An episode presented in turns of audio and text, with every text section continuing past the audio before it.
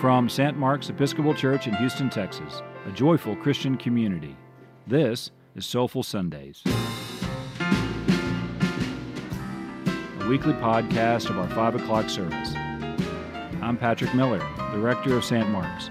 Welcome.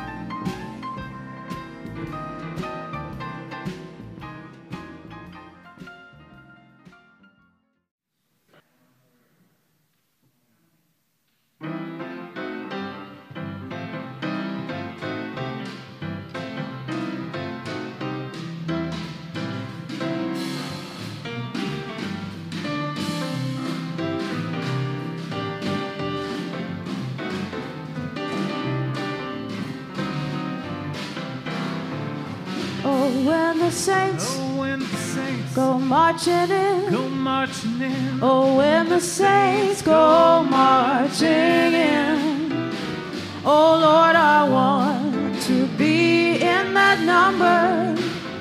When the saints go marching in. And when the sun And when the sun begins to shine. begins to shine, And when the sun begins to shine, oh Lord, I want to be in that number when the saints go marching in.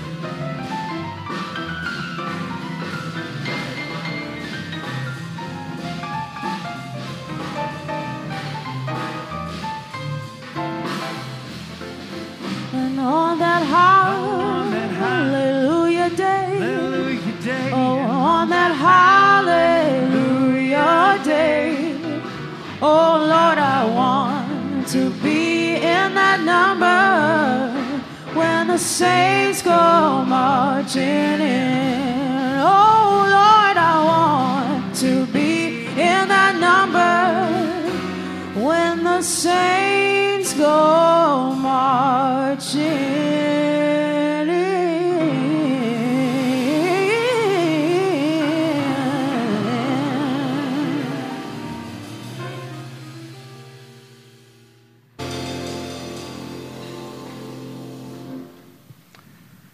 The Holy Gospel of our Lord Jesus Christ according to St. John. Glory to you, Lord Christ.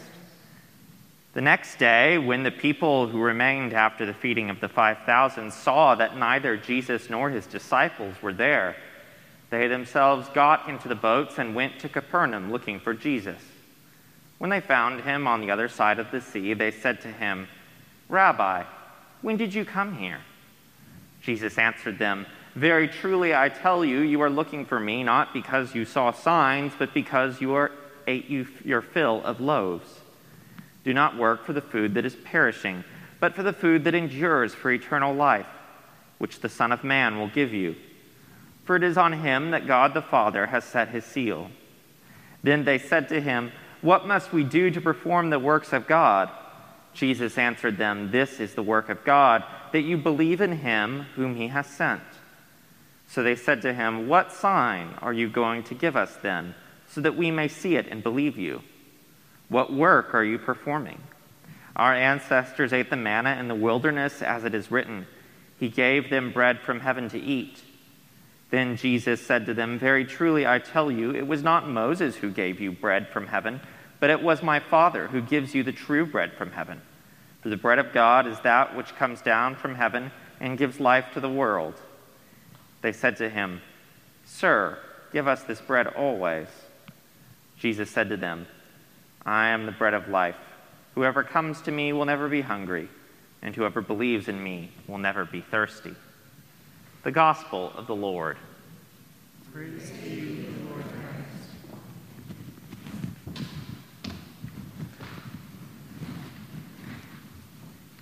In the name of the Father, and of the Son, and of the Holy Spirit. Amen.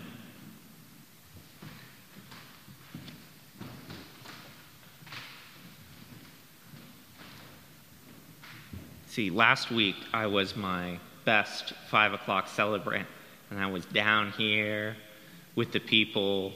And this week I'm a bad five o'clock cel- celebrant because here I am in the pulpit in the double breasted blazer, not really the five o'clock vibe. I'll work on it. Recently, I see at least one newborn baby here, so you will know what I'm talking about. I, um, I have been a sort of amateur student of genetics because you see, my daughter seems to have blue eyes. And this was confirmed to me by my pediatrician. She's going on about six months old. But I find this very strange because I have brown eyes and my wife has hazel eyes. And apparently, it's not as easy as it is charting these things in grade school biology class. Uh, my grandmother, as it turns out, has, bl- or, sorry, my mother has blue eyes, Lucy's grandmother, so that might explain it. But in the midst of my uh, amateur uh, biological study, I came across an article in the London Daily Telegraph on opportunities for the genetic modification of embryos. And while this technology to edit genes exists, it is, as of now, nascent and unproved. However, the UK Bioethics Council has given British scientists the green light to go ahead with further research. Professor Karen Yeung, chair of the Working Party on Genome Editing and Human Reproduction, states there is potential for heritable genome editing interventions to be used at some point in the future in assisted human reproduction as a means for people to secure certain characteristics in their children.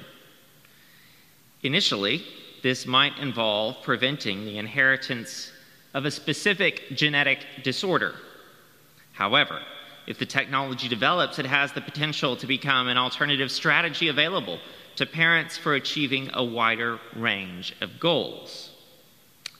Asked whether genetic editing could be used to make children tall with, say, blonde hair and blue eyes, if that was found to increase their chance of success in life, Professor Yeung added, We're not ruling that out. Rather sinister sounding stuff. And though I have serious concerns with this, my intention this morning is not to preach on the dangers of genetic modification. I would, however, like to point out something of the sentiment that is behind this sort of science. That is, our frustration with the imperfection of the human condition. None of us are born, none of us is born ideal. And here I am not just talking about such superficial traits as being tall, blonde, or blue eyed. Although, as a person of brown hair, brown eyes, and rather middling height, I'm a bit miffed that Dr. Yeung should think that could possibly be an object for her study. I am really referring to those other faults, though the vulnerability of our minds and bodies to disease and decay, our capacity for cruelty and most of all, the certainty of our own death. The hard realities of human life are most encountered in the midst of our families. All families, whether they be small or large, rich or poor, faithful or not, are filled with conflict, or at least the potential for conflict. What's more, these conflicts often stem from our all too human shortcomings. Families bear the brunt of ill health, bad habits, long held secrets, persistent fighting, and the pain of loss.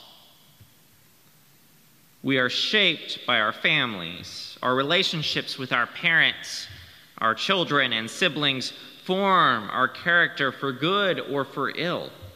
And anyone who has lived with family knows how frustrating these relationships can be. So frustrating that one could see the temptation to genetically modify our future family members.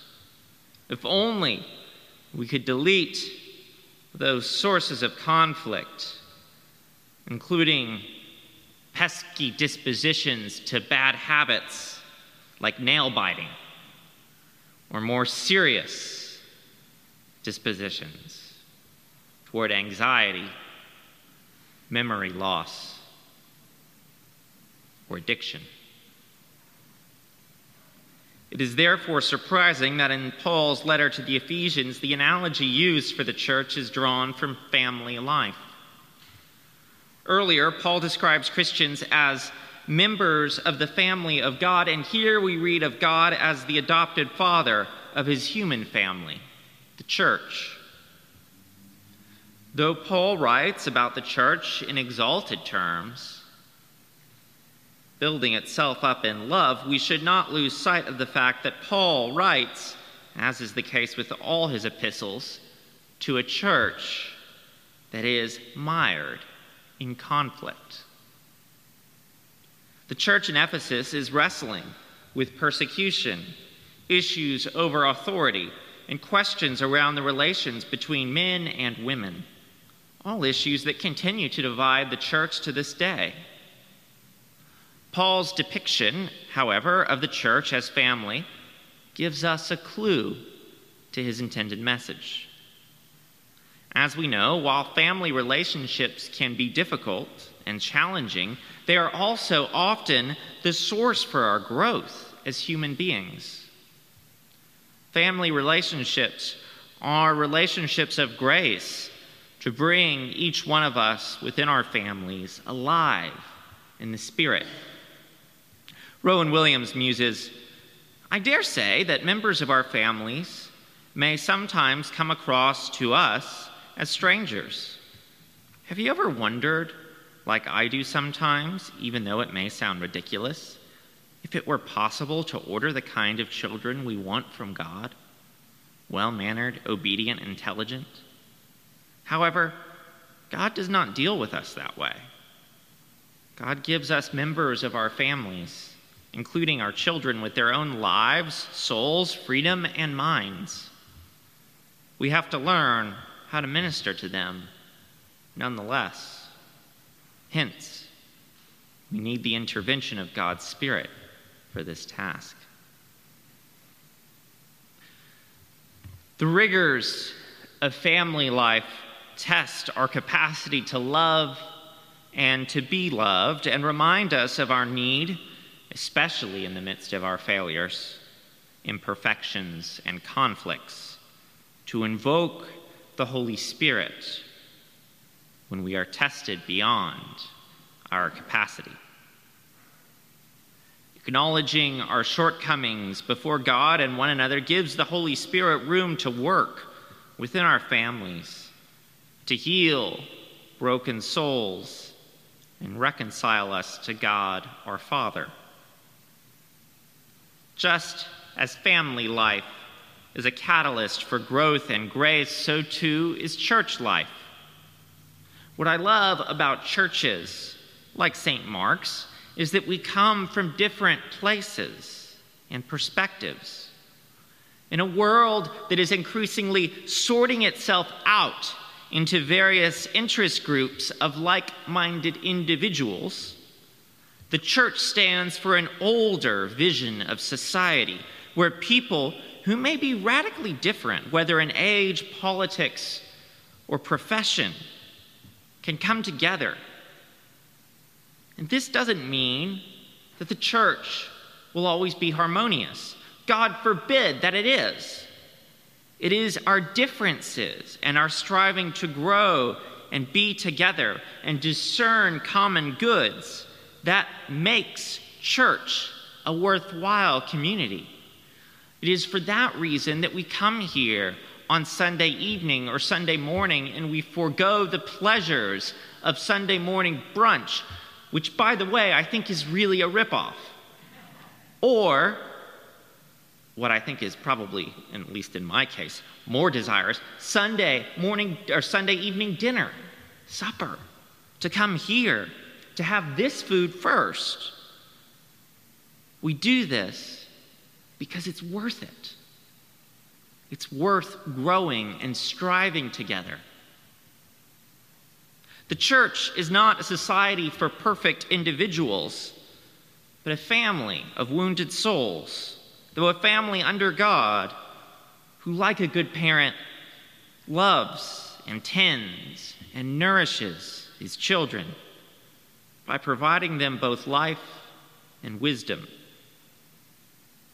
What's more, as adopted brothers and sisters of Jesus Christ, by the power of the Holy Spirit, we're also invited into familial intimacy with God that promises eternal life and happiness. In the name of the Father, and of the Son, and of the Holy Spirit. Amen.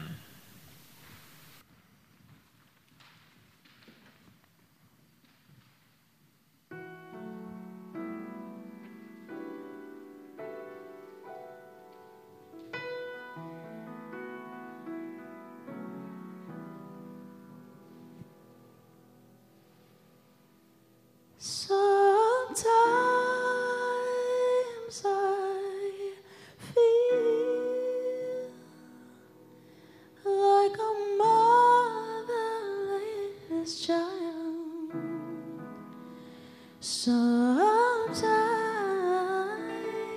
I feel like a motherless child.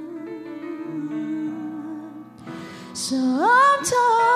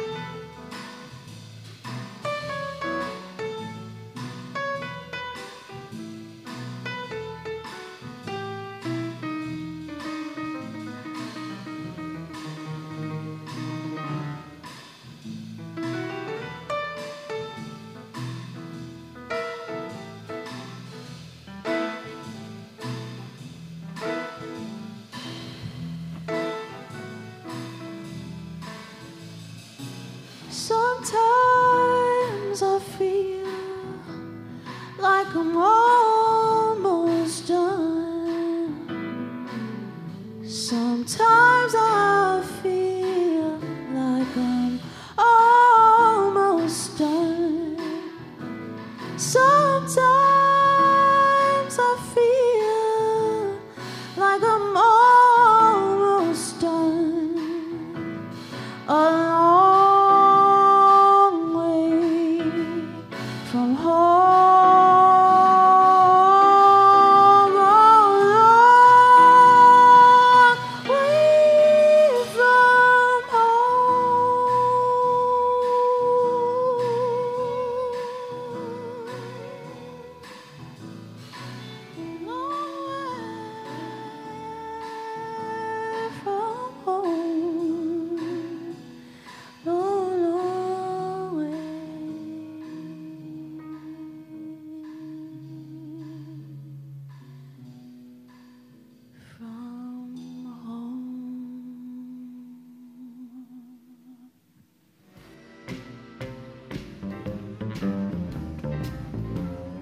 This episode was produced by St. Mark's Episcopal Church in Houston, Texas. Special thanks to our band, led by Cameron Deason Hammond, and featuring Jeremy Nuncio, Asher Pudlow, and Andrew Gordon. Join us every Sunday for Soulful Sundays at 5 p.m. at St. Mark's, 3816 Bellaire Boulevard in Houston, Texas, or visit us online at stmarks-houston.org.